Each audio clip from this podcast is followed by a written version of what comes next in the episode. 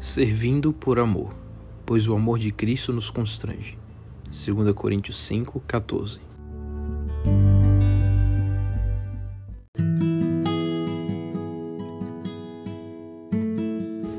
Para muitos críticos, o cristianismo funciona à base da intimidação e do medo.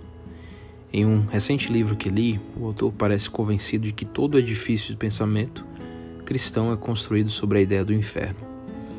Retire-se a noção do inferno e o cristianismo acaba, ele afirma, e conclui: sem o inferno, todas as doutrinas e dogmas perdem seu sentido. Sem o perigo do inferno, por que alguém iria se converter? Para ele, o medo é a única força cristã. Outros imaginam que a grande motivação é o desejo de recompensa. Jotevsky observa: não é Deus que os homens procuram, são os milagres que ele pode fazer. Talvez isso explique o fenômeno do crescimento das igrejas que exploram a teologia da prosperidade, oferecendo às pessoas precisamente aquilo que elas desejam: saúde física, dinheiro e sucesso material. De fato, medo de punição e desejo de recompensa são grandes forças motivadoras, mas elas não são as únicas.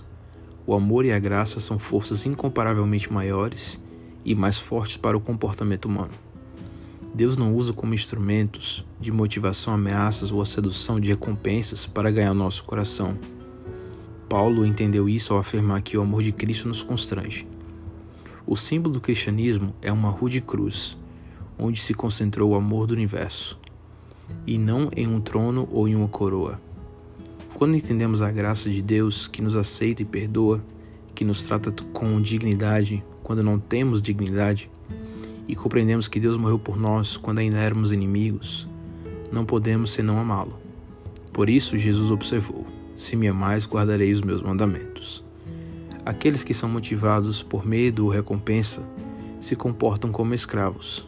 São mesquinhos, contando centavos e segundos, sempre mal-humorados naquilo que doam ou fazem. Mas Cristo nos libertou de tal condição. Ele nos chama de amigos. Você realmente ama alguém? O que você faria por essa pessoa? Eu tenho visto pessoas trabalharem arduamente, tenho visto pais passarem noites em claro por um filho. Mas o espantoso é que eles não se sentiam escravos.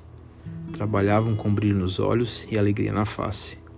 Quando realmente amamos alguém, servir essa pessoa é longe de ser um fardo, é sempre um privilégio e uma oportunidade para aquele que ama.